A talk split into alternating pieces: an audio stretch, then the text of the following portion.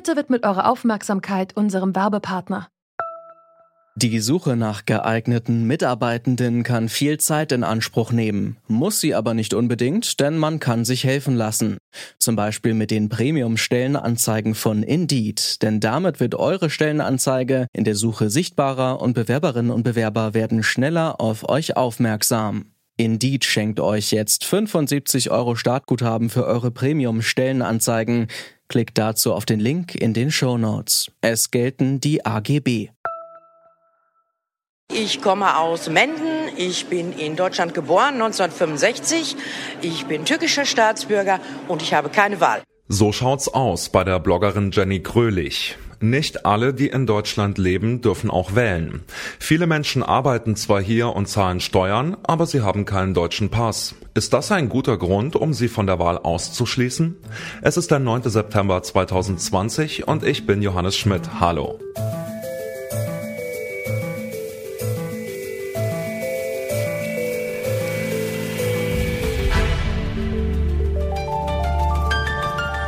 Zurück zum Thema.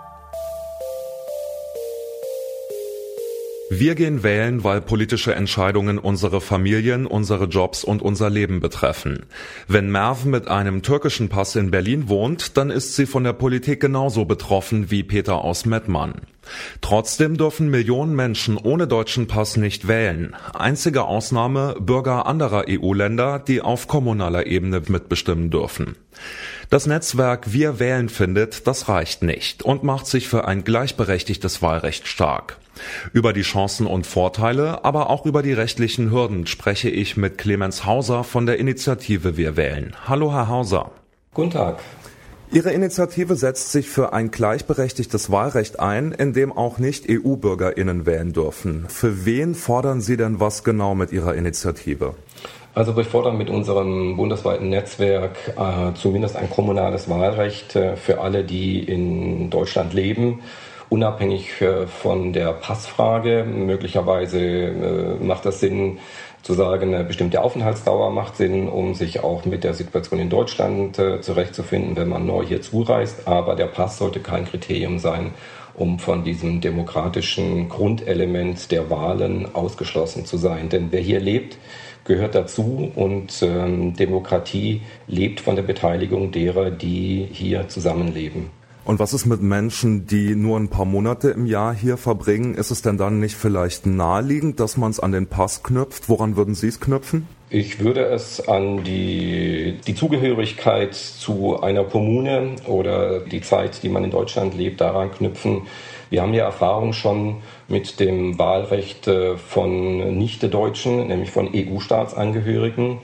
Und äh, wir können sehen, dass ähm, sozusagen mehr Menschen in Freiburg wählen gehen, äh, weil auch mehr Menschen ein Wahlrecht haben, dass wir mehr Personen mit Migrationshintergrund, zum Teil auch mit einem nicht-deutschen Pass im kommunalen Parlament haben, im Gemeinderat.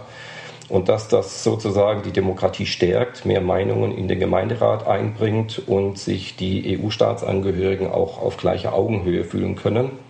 Insofern kann das Maß sein, wie bei allen, drei Monate.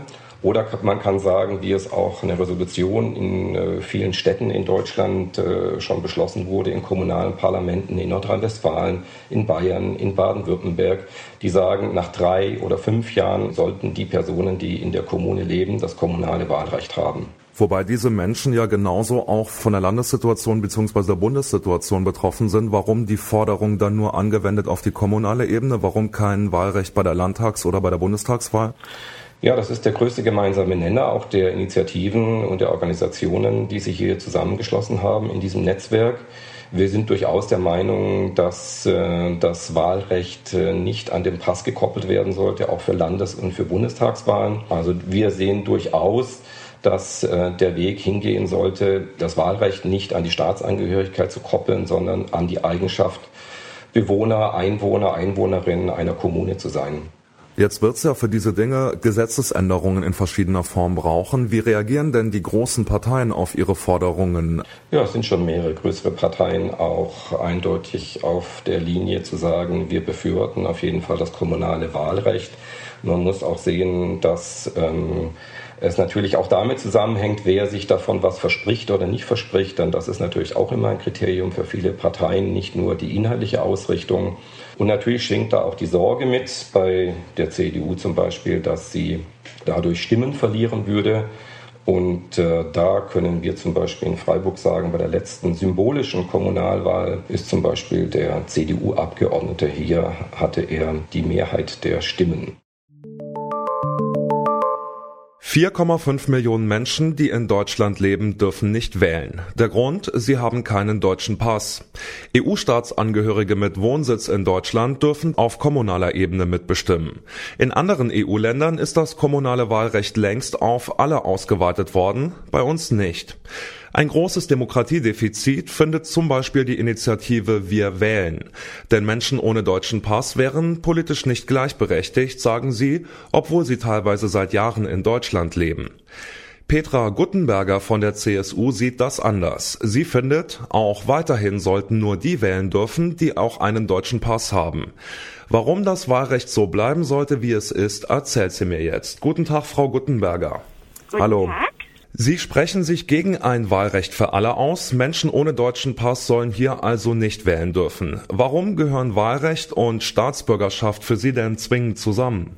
Wahlrecht heißt, dass ich teilhabe an der Gestaltung eines Landes, einer Kommune, eines Bundeslandes und das sollte auch denjenigen vorbehalten bleiben, die sich sozusagen zu diesem Land bekennen. Okay, verstehe. Also das Argument des Bekenntnisses leuchtet mir ein. Nun ist es aber trotzdem so, dass diese Menschen, die im Moment nicht wahlberechtigt sind, genauso von politischen Entscheidungen betroffen sind wie Passdeutsche. Wäre es denn da nicht die Pflicht eines demokratischen Staates, dass auch ähm, die Interessen dieser Menschen repräsentiert werden, auch ohne Pass? Also so, dass die Interessen der Menschen ohne Pass und ohne Wahlrecht nicht repräsentiert werden.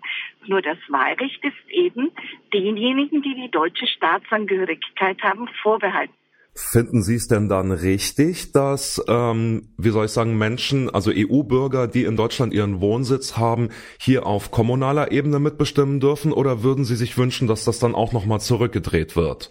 Für mich ist das eine Frage der Gegenseitigkeit, nachdem deutsche Staatsangehörige, die in anderen EU-Ländern leben, auch dort wählen dürfen, finde ich völlig in Ordnung, dass dann EU-Bürger, die bei uns leben, auch wählen dürfen. Sie berufen sich ja unter anderem auf Grundgesetz Artikel 20. Da steht, dass alle Staatsgewalt vom Volk ausgeht und Menschen, die seit Jahren in Deutschland leben, die hier arbeiten, Steuern zahlen, gesellschaftlich aktiv sind, aber jetzt halt nicht Deutsche per Pass sind, dann also nicht zum Volk gehören. Wie sehen Sie das denn? Wer sollte von diesem Volksbegriff eingeschlossen sein und wer nicht? Also vor allem den 116 Grundgesetz als Grundlage und Staatsvolk im Sinne des allgemeinen Staatsbegriffs sind die Menschen, die hier entsprechend leben und auch einen deutschen Pass besitzen. Ja, verstehe.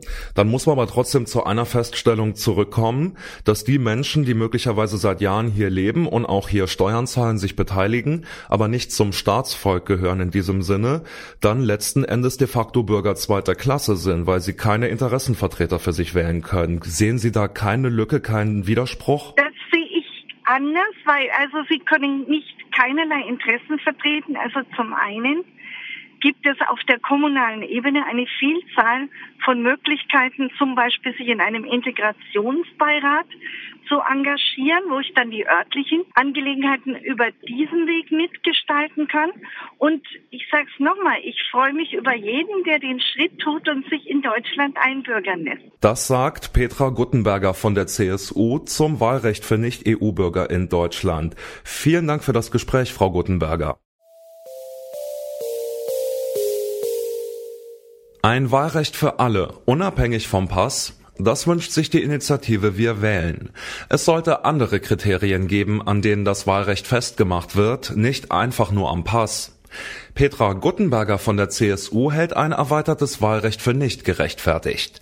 Sie findet, das Wahlrecht sollte am Ende des Integrationsprozesses stehen. Vorher kommt für sie das Bekenntnis zu Deutschland in Form der Einbürgerung. Wie steht ihr zu einem Wahlrecht für Menschen ohne deutschen Pass? Schickt uns gerne eine Mail mit eurer Meinung an kontakt@detektor.fm. Das war's für heute von uns. An dieser Folge mitgearbeitet haben Marita Fischer, Lisa Winter, Esther Stephan und Andreas Popella. Chefin vom Dienst war Gina Enslin und mein Name ist Johannes Schmidt. Tschüss und bis zum nächsten Mal. Zurück zum Thema vom Podcast Radio Detektor FM.